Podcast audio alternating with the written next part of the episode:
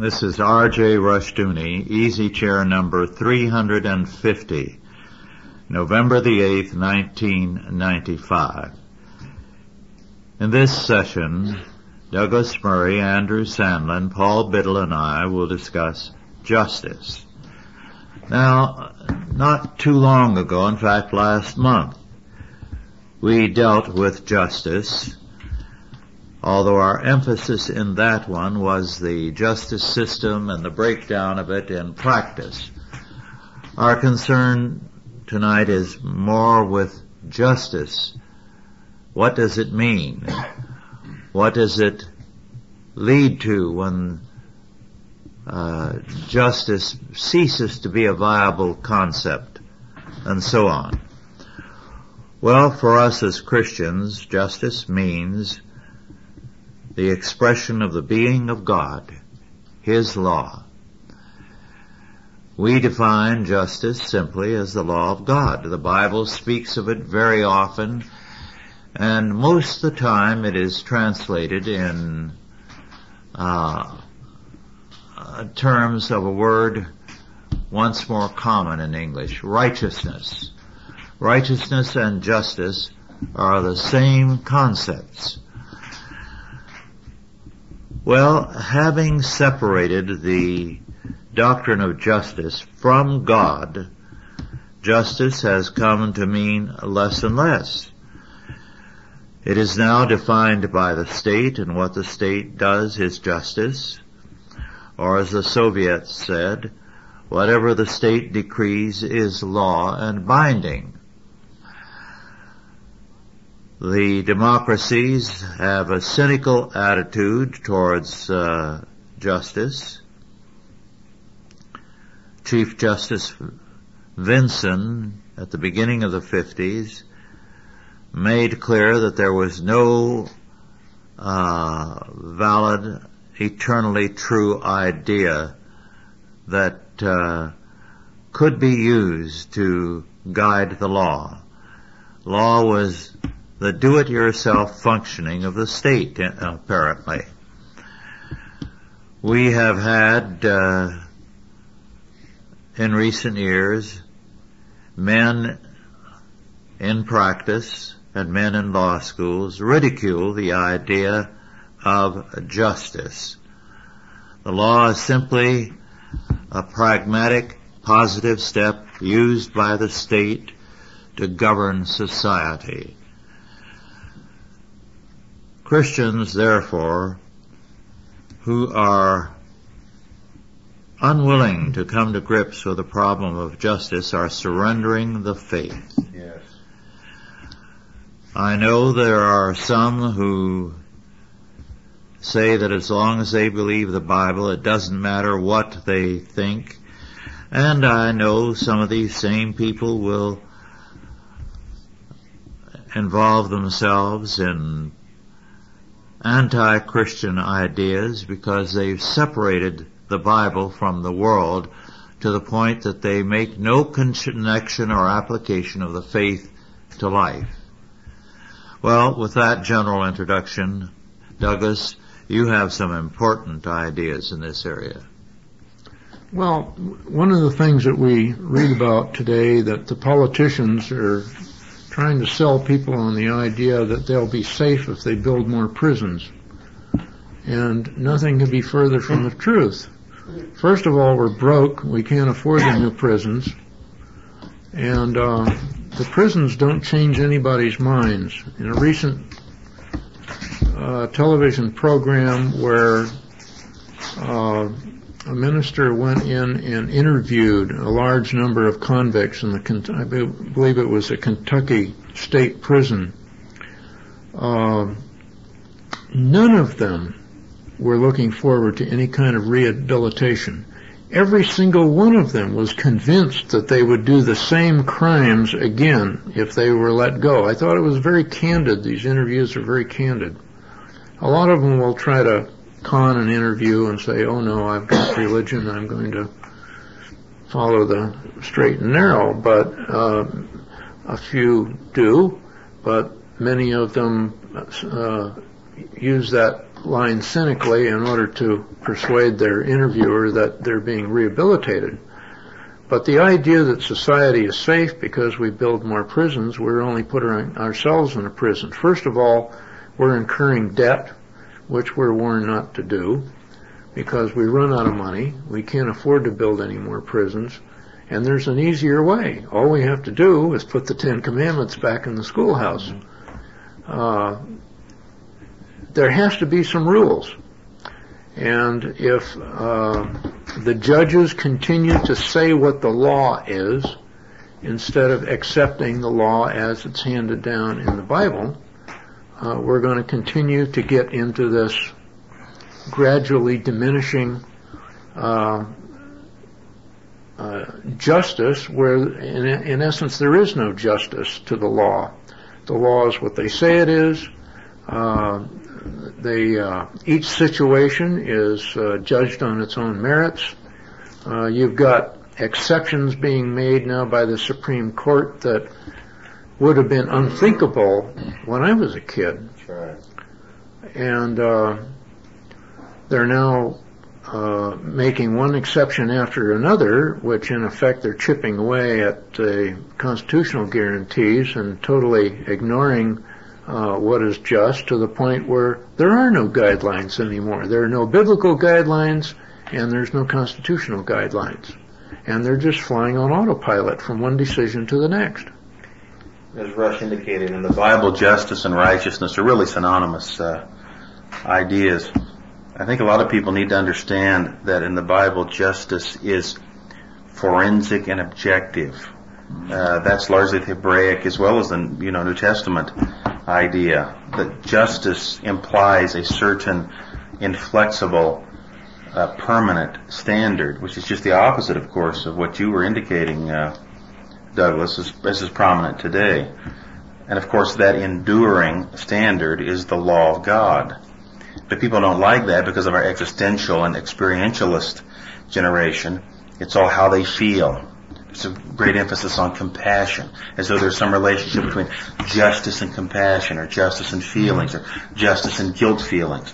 But biblically, that is just simply wrong. I mean, you can't examine the scriptures and come up with that idea at all.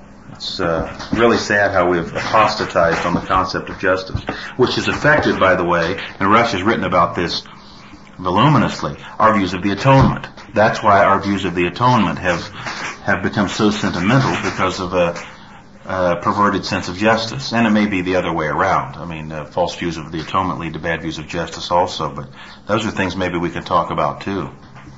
One one little illustration, a personal uh, anecdote. I recently started a business and I had to apply for a sales tax permit. So I called the Board of Equalization and State Capitol and Sacramento and I said, I want to apply for a sales tax permit. And uh, they said, well, you'll have to do this, this, and this. And so fine, send the forms. And I said, by the way, would you send me a copy of the the laws uh, regarding sales tax? And there was a long silence. Like, I don't. And the woman said, well, I don't know if I can do that. And I said, how am I going to obey the law if I don't know what the law is? And the same situation exists in public schools. How are kids going to obey the law if they don't know what the law is? They're not taught the law. If their parents don't teach it to them, and the schools don't have the Ten Commandments on the wall, the kids come out of school not knowing what the rules are. Well, we live in such an antinomian age in which man makes up his own law. And uh, modern public education has fallen into that trap. You know, we don't want to impose any ideas on the students. You know, we want the students to come and give us their ideas because uh, everybody's basically right, right from a different perspective. Uh, so is it any wonder that they grow up, any of them have become lawless, civilly lawless people? No, it's no wonder that that happens. So you have man-made law and you have God's law. That's right. But man-made law, we know how that just wanders and meanders about and becomes whatever man wants it to be. God's law is becoming hash in the in the hands of a lot of people. Uh, you don't find the rigor and the desire to understand and comply and, and try to live by God's law. But I, I, on this word justice, you know, I, I, think of the ways we use it in our vernacular. We have a justice of the peace, speaking to a community standard of peace.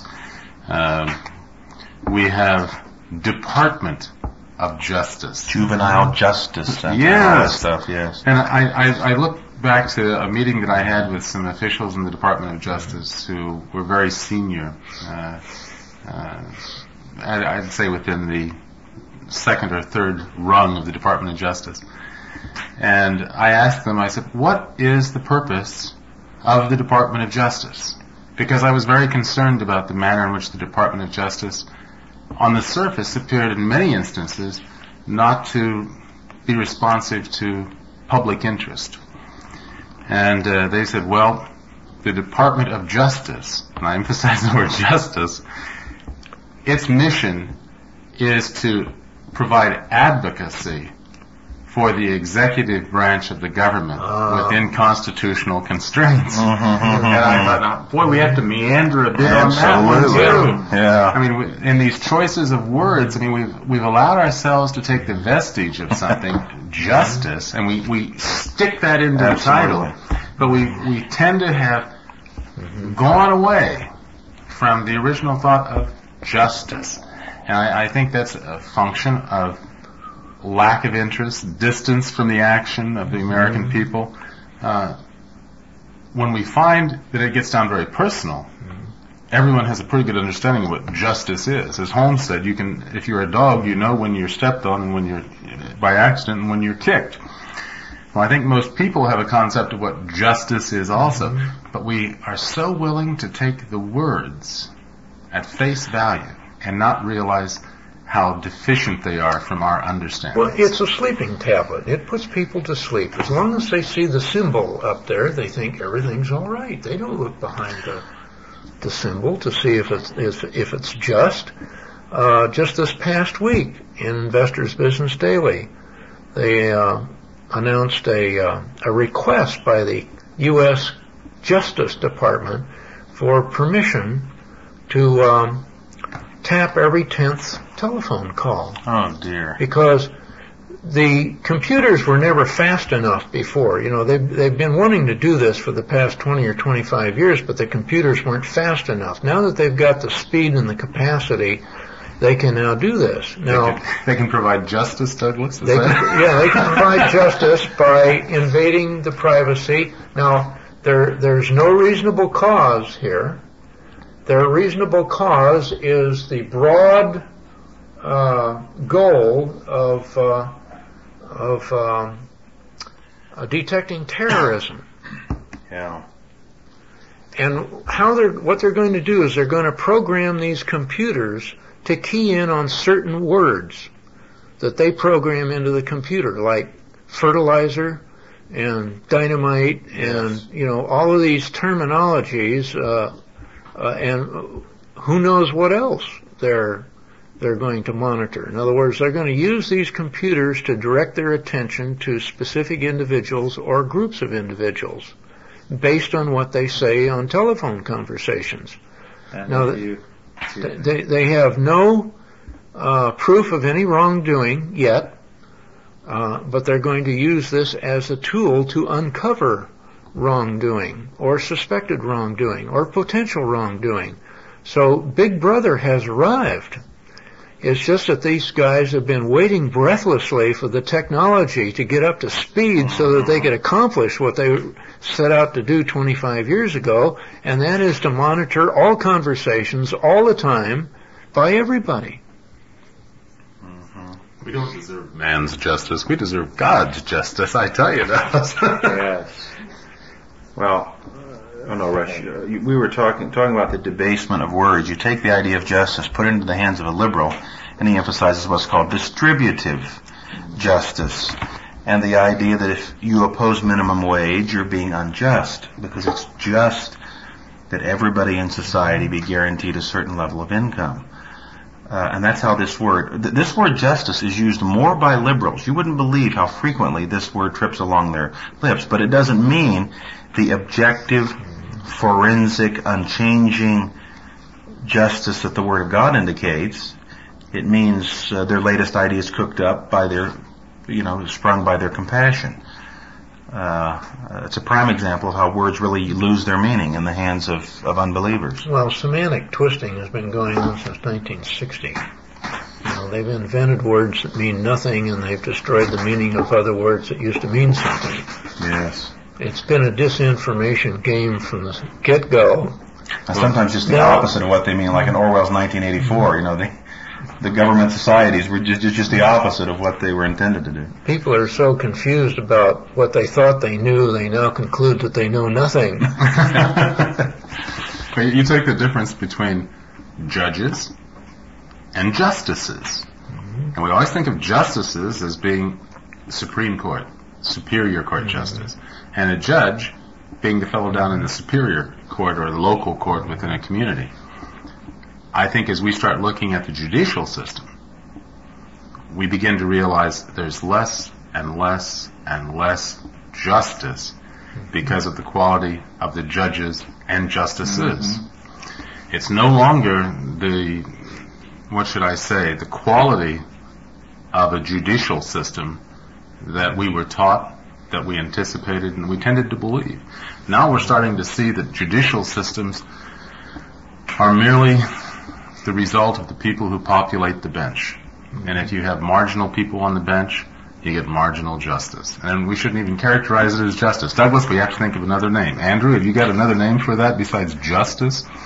Well, when the wicked do it, it's called injustice. Judicial expediency. You know, another point, I was studying this idea, researching for tonight. Interesting in the scripture that um, justice is often associated with weights and measures in the Bible. It's really remarkable. And we have an inflationary society, and Rex has pointed this out in his um, the little booklet on inflation, the roots of inflation, I think is the title. Uh, we have an unjust society. So we're living in an unjust economic society when we do not have proper weights and measures. Just weights and just measures that's a is key thing. synonymous with fairness. That's right. Fairness and equity. That's right.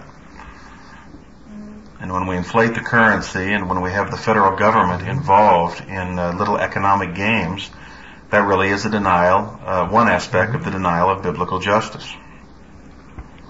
But when we see our own Department of Justice going into the federal judiciary system and in the midst of trial, whispering into the ear of the judge on cases in which they're not involved, civil cases, I, I think we start seeing the, it's not, I, I guess you would say cohesiveness of the justice system.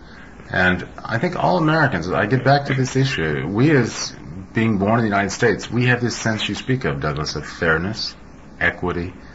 We expect it to stand up to scrutiny. We think that if uh, four or five of us sit down and heard the same facts, we'd come to the same conclusion. And I think now due to the quality of the bench and their involvement in making law, not just being judges, but in making law, administrative law perhaps we should say, we have drifted away from justice. Uh, we have, even now, sometimes we look at our judicial system of, of trial by jury, and it's not exactly what we thought it was before. We have some questions. I think many Americans say, "What is this trial by jury when you can throw people off the jury, uh, when you can have people on the jury not be responsive to facts?" Uh, many people question our system. Now, I think it's still the best system in the world, but In theory. in theory, but when you get into practice, due to some things, anomalies of, uh, of economics and life, our system tends to just clunk along rather than, than ride smoothly. Well, we people have become cynical because of judicial misbehavior. You know, we've had now a generation of judicial activism, which has destroyed people's belief in uh, justice. And uh, it's it's happened very quickly. It's happened. Uh, it seems to me like it's happened within my within my lifetime that people have become so cynical about the law that they no longer care about what's just. It's what's popular. It's what feels good. Uh, it doesn't have anything to do with the law. It doesn't have anything to do with what is just. It's what they think it ought to be. And they're simply following what they've been taught. But if you get down, I, I give you a specific of that that I just really, it repulsed me. Maybe three to four years ago, McDonnell Douglas in St. Louis, excuse me, was in some financial difficulty. And we had the Department of Defense and the Department of Justice trying to decide whether they should be prosecuted for defrauding the federal government. And the conclusion that they came down to was that we needed to have the resources of McDonnell Douglas to continue to help us in our national mm-hmm. defense. And to go back and go after them for defrauding the federal government would not be in the best interest of the government. Mm-hmm. Now, boy, if you're a citizen mm-hmm. and you start seeing how you are thrown from one side to another if you do not have the proper withholding or get your quarterly tax payments in on time, you, you start saying this is not justice. This is this is where the individual, without too much difficulty, can start seeing the absence of fairness and equity in Well, justice. we're just going to have to learn how to become indispensable to the government. Well, the point is that's, that's another biblical violation with regard to uh, justice. Biblically, the idea of justice is that there can be no difference between rich and poor. That's one. Uh, it's another point about adjudication. You can't consider a, a poor man's poverty or a rich man's riches. Some people say America's got the best justice money can buy. Well, it shouldn't be that way. Uh, but all too frequently it is. But the Bible's very clear on that. Grave warnings to uh, those who dispense justice that they uh, not take into account uh, the wealth or the poverty of the person involved. Well, again, we come back to God's law and man's law. Absolutely. And we must be governed by the law of God or we will be governed by tyrants, and that is exactly what has happened today. Now, of course, if you mention God's law today, you're ridiculed as though you were somehow a dangerous person in society. When really it's the people who oppose God's law that are dangerous because then whenever you can introduce a fluctuating standard in the hands of tyrants, whether a single tyrant or institutional tyranny, as is usually the case, that's what's really dangerous. I mean, biblical law uh, puts the stranglehold on tyranny. It won't permit tyranny. But when you get rid of biblical law, that's when we can really be afraid of, of tyrants, and that's we've lived to see that uh, today. I just, I, I wonder if, if the human race will ever become intelligent enough to see that after trying everything else and it's resulted in abysmal failure, maybe, just maybe, they might try God's law and it might work for them. Yeah. You know why that won't happen, I think? I, I hope you're right, Douglas, that it will. But it's the same thing that I've talked to Rush about, and that is our memory is only the recent past. We are not aware of history. We do not have a Yes. reflective thought You know, that has it's about sufficient scope to realize our failing. one or two generations. A historical per- perspective is one or two generations. I've cited this before. Uh, former state senator Bill Richardson, a good friend, once told me, he said, politicians know that with rare exceptions, no voter remembers anything more than 16 and 90 days old. The one exception uh, of note was Teddy Kennedy and Chappaquiddick. Normally, whatever you do is quickly forgotten. I just wonder if this inability to learn by experience is part of the fall. Is it is it uh, is it an inherent flaw in the human condition since the fall that we are doomed to repeat the same failures time after time after time? Having the same nature, a fallen one, men are somehow confident that they can make evil work better than justice. And so they are addictive in that respect. They keep trying the same thing over and over again. And people who have worked with criminals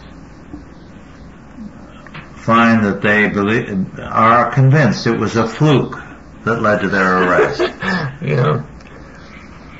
But you have all of these, you see all of these uh, vanished civilizations, and they leave all these carvings on the wall of the temples and so forth of all of their the flaws in their culture and you know the the evidence is there but everybody walks on by and ignores it falls in the same pit generation after generation it's it's like uh, it's like Dante's Inferno you know you just you never get out of the pit well as as you were just recently pointing out in our conversations history as recently as 50 years ago. Mm-hmm. We do not read about in the sense that we understand it fully.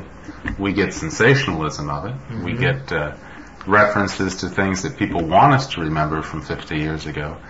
But we don't really understand the history and the evolution of ideas at that point in time. Yeah, the, the connection of events, uh, that's the key thing. The only, this guy, uh, uh, Burke that was on public TV for a while, uh, his technique was different than I've seen used in in uh, any school that I went to, where he linked, you know, cause and effect. And uh, oh yes, I, I know. I think I think if uh, not necessarily that I go along with with everything that he said, but I thought that the the teaching technique is a valid yes. one mm-hmm. because people are given so much unrelated data that means nothing. You ask the average kid. In fact, just last night they were interviewing some kids. You know, they're trying to. The media is trying to. The great oracle wisdom is trying to tell us why the educational system is failing, and they've gone out and uh, asking, you know, kids, uh, what does this mean to you? And they just stare blankly or give some off-the-wall answer that has no relevance to the question whatsoever. And it's obvious that the average kid in high school and even in college, in lower division in college, hasn't got the slightest idea how to connect events in history. Yes. Well, that's the result of fragmentation. See, that's the problem. They don't have a true worldview, and that's what Christianity offers. Otherwise, you've just got all of this, these unrelated facts that you're talking about. And you have a fragmented society, then you have a society that has unrelated facts, and that's what we have today. Well, have you read in the newspaper how the events of the world are related through the Christian looking glass. I never see it, Andrew. We don't hear that. We hear fact, fact, fact, fact, fact, fact. But we don't see the relationships mm-hmm. correlated, as you say, through the, the Christian looking glass. Right. And uh, I think that's a very important thing. I know one of the things that Rush has brought home to me is the cohesiveness of everything in the Christian looking glass. Absolutely. Well, that cohesiveness is no longer there now because what men have been working for is the destruction of relationships, of cause and effect. And uh, therefore, it's a do-it-yourself world. You can uh, improvise, you can get along as you see fit, uh, and who's to judge you? What's the standard? One of the things I've referred to this once before a few years back that is a memorable experience was that I was at a major university and uh, I asked how many had read Emile Durkheim almost everyone had. I said, how many of you read, have been assigned to read this particular chapter of his in the rules of sociological method? None of them. But when I discussed that chapter, they immediately recognized it from everything else in Durkheim. And the gist of it was, and it's an idea that has had uh, tremendous impact on our world. Durkheim spoke of the criminal as an evolutionary pioneer. He began by affirming the truth of evolution. Alright. Most of humanity, people like us, are just uh, stuffy and uh, law-abiding, and therefore we're a part of the past. The evolutionary pioneers are those who forge ahead and so the criminal is the evolutionary pioneer. Now that idea has saturated our culture. And so the more lawless you are, the further out, the more prestige you have. What we have been doing in this century is to drop overboard the whole of the Christian heritage. Right. So that combined, combining that with the ideas of Durkheim and others like him, that the lawless man is the pioneer, you can see where we are. If you uh, examine our pop culture, it's the far out person who attracts youth. Some of these uh, wild rap groups and rock groups that are uh, made up of men who are in and out of uh, jail with serious offenses represent this culture and their appeal to youth is precisely their lawlessness. Now, about 50, maybe a bit more than 50 years ago, I was uh, preaching at some county uh, jails to various groups, adults, youth, male and female, and so on. The uh, older criminals were always making some excuse. But what was noticeable, even though they were excusing themselves, they still had an idea of good and evil, right and wrong. But when we went in to talk to the uh, youth, the juveniles, upper teens, it was an interesting experience. Now you'd have a lot of blacks in such a group, but at that time, it was overwhelmingly white. And uh, the veteran guard who took me in there said, one thing you do, keep your distance from these and uh, never turn your back on them. He said, your older prisoners have a common sense not to risk anything unless they're going to make it work. But these kids are crazy. They have no sense of right and wrong. And uh, give them uh, the ghost of an opportunity and they'll jump you and kill you. They'll make an attempt to get out when it's hopeless. It's a totally wild and insane kind of thing. Well, the reason for that was very clear. They had no idea of good and evil. Most of the schools had already dropped the Bible and prayer. They reflected that. And as a result, the idea of good and evil, justice, was totally ridiculous to them. I had a long argument uh, on another occasion, and this was a little later. The young man came from a nationally prominent family. He had headed up a gang of students who in the Stanford area were perpetrating one crime after another and the police knew they were dealing with very intelligent people. They were students. They betrayed themselves with uh, greed at one point where it was unwise to get something that was too easily identifiable and traceable.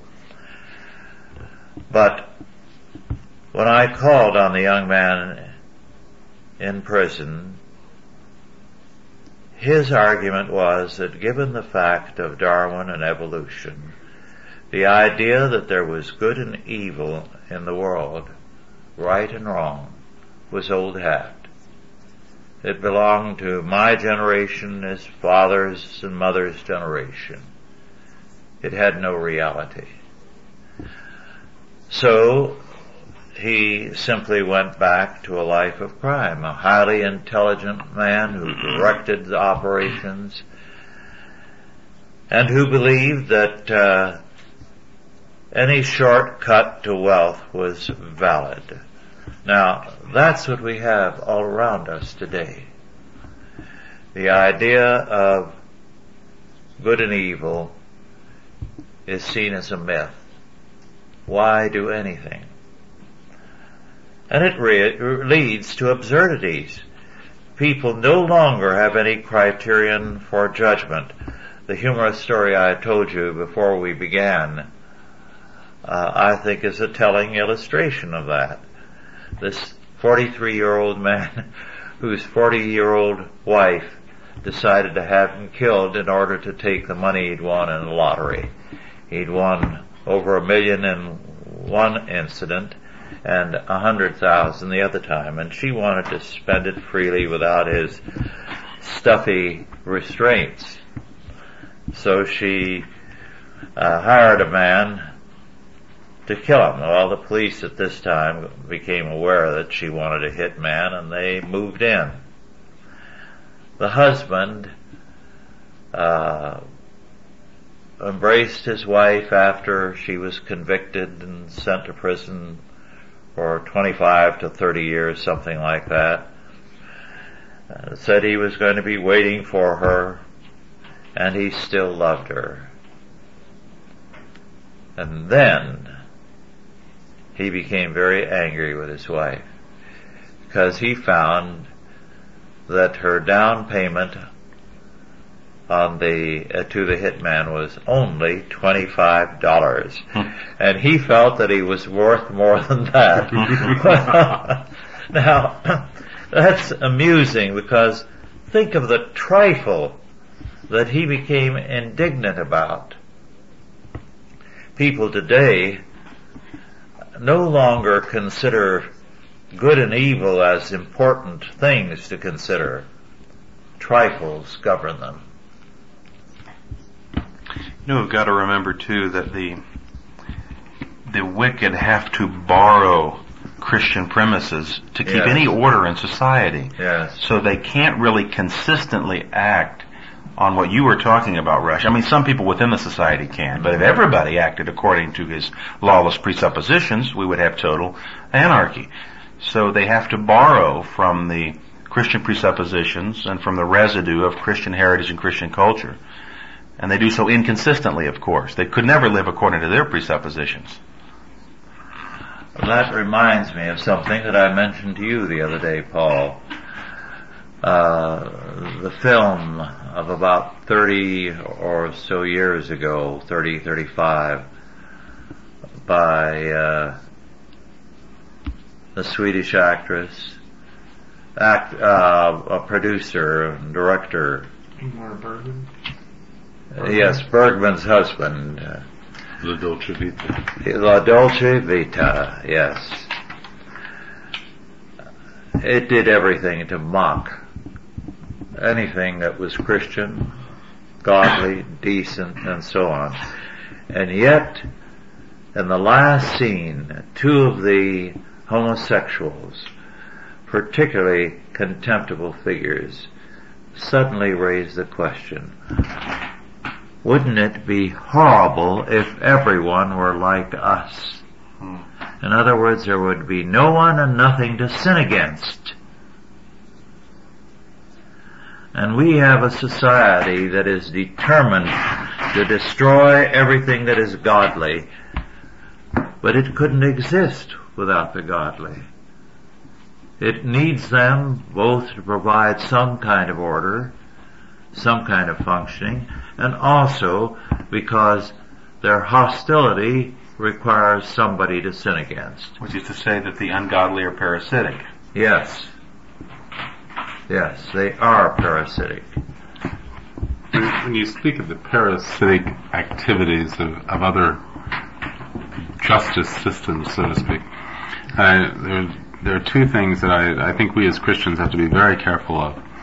Uh, I speak well, first of all, if I, if I believe that there could be a godly law in Confucianism or Buddhism or what have you, uh, then I wouldn't be a Christian as I am today.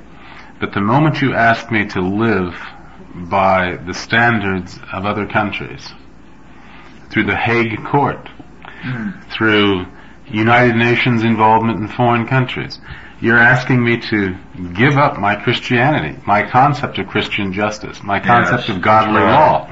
Those are things that we need to cling to rather than say cavalierly, well, I guess that's necessary. And you, you're going to have to take a stand in this life about things that make a difference. Absolutely. So the godly law is very important, and the dimin- diminution of your own Christian faith is not how you move forward. We can have tolerance without accommodation. Absolutely. And we don't have to accept to tolerate.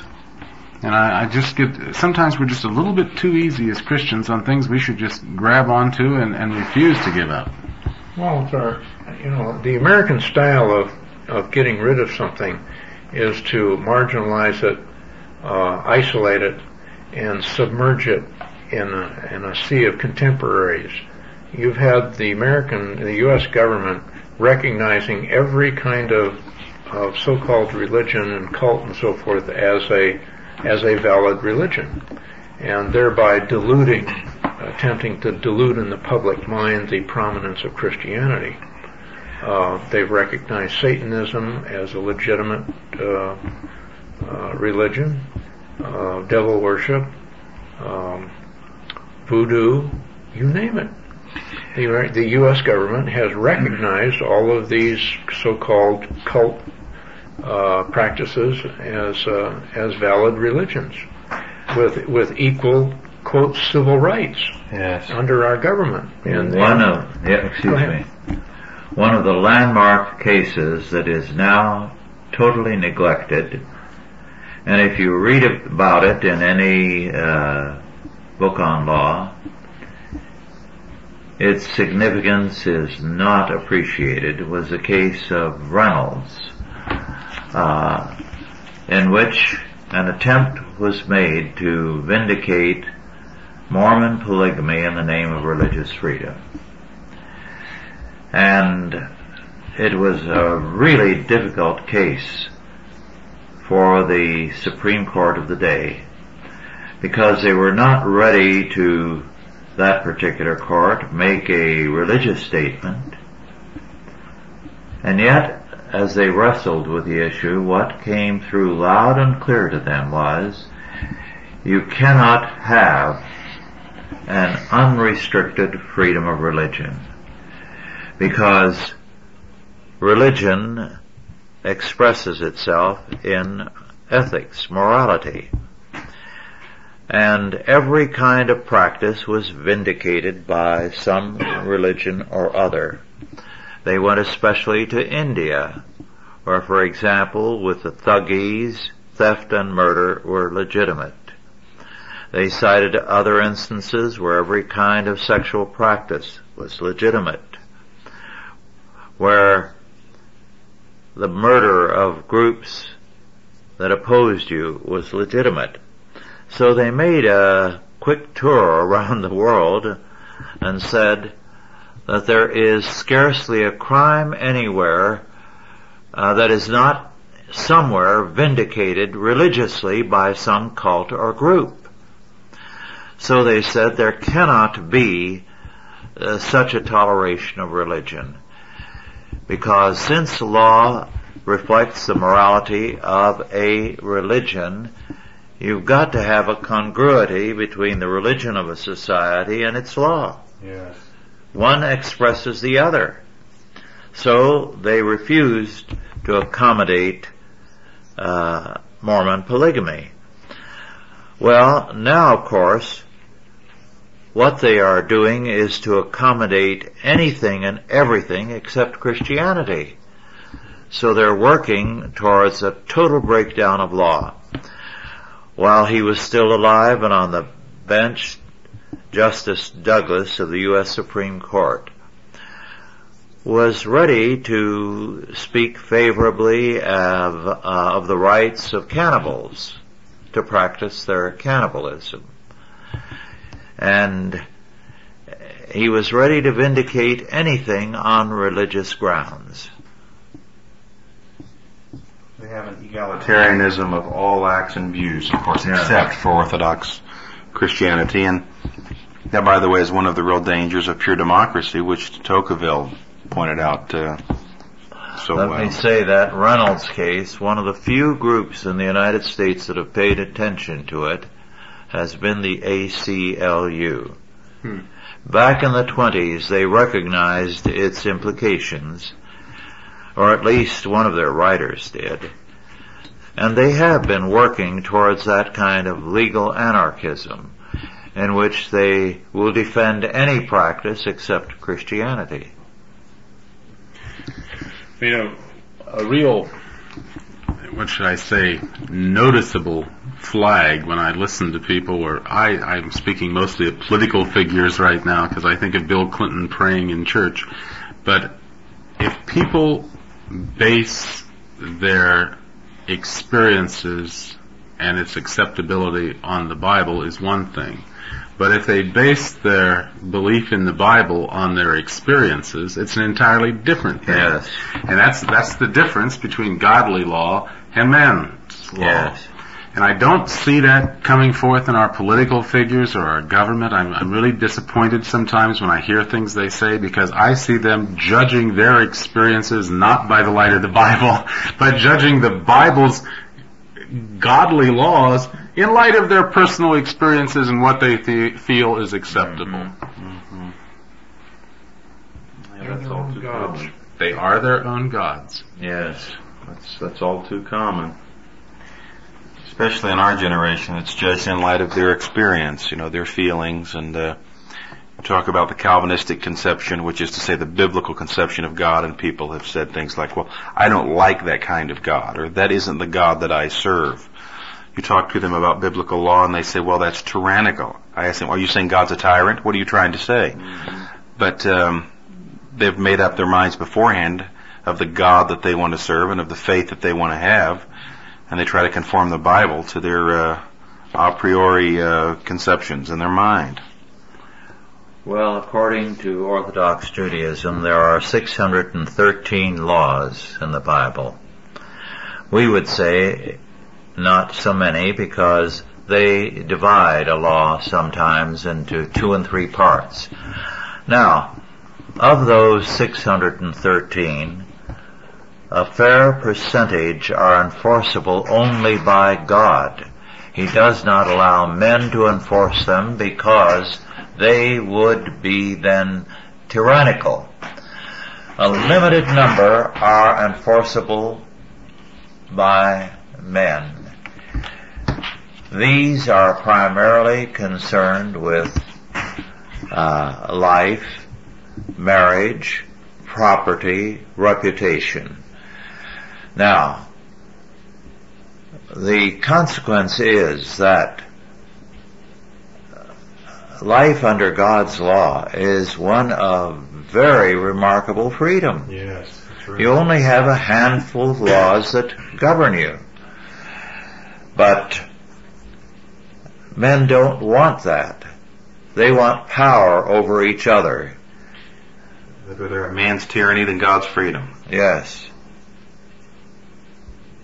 Exactly right. Jesus said, "My yoke is easy and my burden is light." Yes. But uh, man's burden is is very heavy, and yet men are so depraved that they would prefer the chains of their own actions rather than the submission to God, which gives much greater liberation. Yes.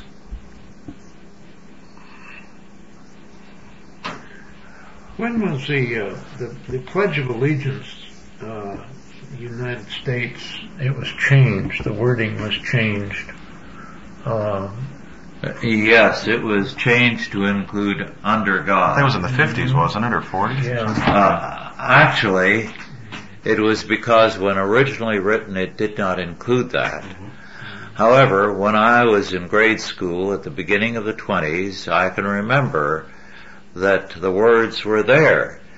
It had become almost universally used, uh, at least in the, the areas that I knew anything. or had any experience. So it was legally included in the 50s. But I can remember uh, uh, standing uh, in rows before the steps of Washington School when we had the morning Pledge of Allegiance and uh, reciting uh, the words and uh, because they all came from strong churches and Christian families, the kids would boom out, under God. But with liberty and justice for all. Yes. As a result of it being included.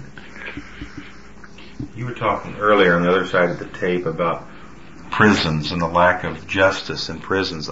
You know, I just discovered not long ago that the idea of the penitentiary was largely a Quaker idea Yes.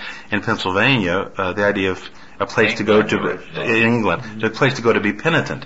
Well, that itself is an assault on the idea of justice because justice is not concerned mainly with making people penitent. Certainly, the Holy Spirit can do that, but justice is concerned with adherence to the law breaking the law or adherence to the law. But it's interesting, it's become something very different from that. Prison cells. The word Yes. cell originally meant the room in which a monk right. uh, slept and prayed. And the inner light, the Quakers held, would bring these prisoners to know God in themselves and therefore they would be changed. yes, and today we see the secularization of that idea and the rehabilitation. You know, you go to prison to be rehabilitated. Or, but justice in the Bible is not concerned with that. God certainly does rehabilitate certain people, but that's not the idea of justice. Justice is law.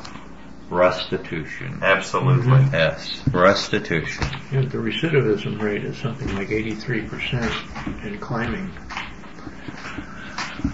The, the law as we have it today is an anti-Christian development, the purpose of which has been to shift the law from the Bible to the state.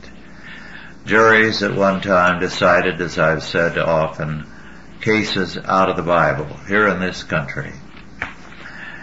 And uh, under those circumstances, ignorance of the law was no excuse. We have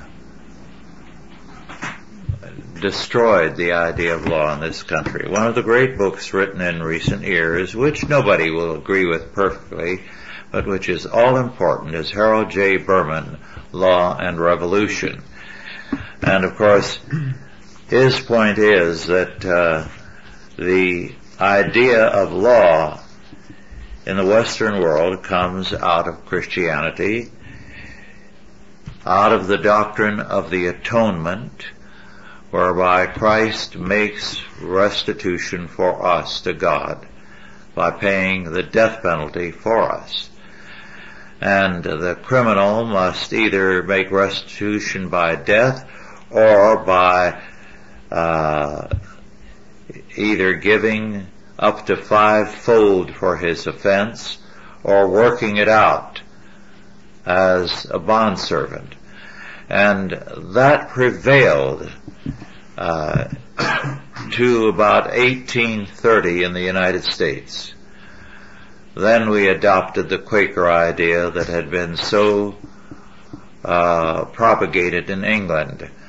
Uh, well, one of the great figures in the so-called prison reform was the Quakeress Elizabeth Fry. It's very interesting to read the account of her life. A remarkably dedicated woman. But she began with a false premise. She thought she had done a great work that was going to revolutionize the future by creating the prison system. But it was her faith in the inner light that every man supposedly has, a peace of God, which is pantheism, that led to her thinking. And the uh, results have been devastating. Our time is almost over. Does anyone have a final comment or two they'd like to make? Just want to mention again that justice biblically is synonymous with uh, righteousness, and biblically Yes. it means adherence to the standard of God's law. It's not something subjective; it's something that is objective in the Word of God. Yes. There can only be justice from God's law. What we have today is judicial tyranny, uh, ruling by judicial decree, and it's a, it's a totalitarian uh, system which is doesn't contain justice any longer. Well, if we're all vigilant and we're all vigorous about trying to keep an eye on the ball and make sure these people don't slip away from us, uh, I think we have to make sure the people that try to diminish God's law are identified, separated out of the system if they become a part of the system, and we try to get people in who are godly and will understand God's law and try to live by it. Let's end on an opti- optimistic note. The Bible prophesies that one day the law shall go forth out of Zion, and that one day the law of God will prevail one day on the earth as a result of the work of the Holy Spirit of God and the faithfulness of the people of God. Well, an encouraging fact is the intensity of the uh, attacks and criticisms on me for having uh, said that we must return to God's law. Uh, it really upsets people. And the liberals do everything they can to treat me as a kind of international menace. Well, if it weren't for the fact that the, in spite of all their uh, statements, the whole concept of God's law governing us is catching on with people, Yes. is really uh, uh, upsetting them. There are too many state legislators from coast to coast that have picked up on this because they know what they have is bankrupt. I know that a congressman 30 years ago told me when I was speaking in uh, oh uh, chambers there in uh, one of their meeting rooms to a group of congressmen. He said nothing else works. Everything else we've tried is a failure. Maybe we ought to try biblical law. He was not a Christian as far as I could tell. He was just a man who saw the prevailing failure of every other concept of law. Well, our time is up. Thank you all for listening and God bless you.